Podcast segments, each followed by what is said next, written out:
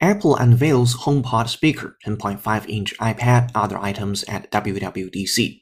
Apple had to get back into the voice-enabled home market sooner or later because it had fallen behind Amazon and Google. HomePod may fill that requirement. Apple's been fairly quiet lately when it comes to the news cycle, unless you count CEO Tim Cook's recent admonishment of the POTUS along with just about every other Silicon Valley company just pulling the US out of the Paris Climate Accord.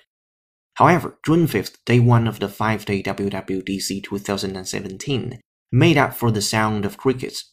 There was a cache of news from the San Jose Convention Center conference, including the introduction of a new 10.5 inch iPad Pro, a new Mac OS dubbed High Sierra, a HomePod speaker that will compete with Amazon Echo and Google Home, new iMac desktop PCs, and others.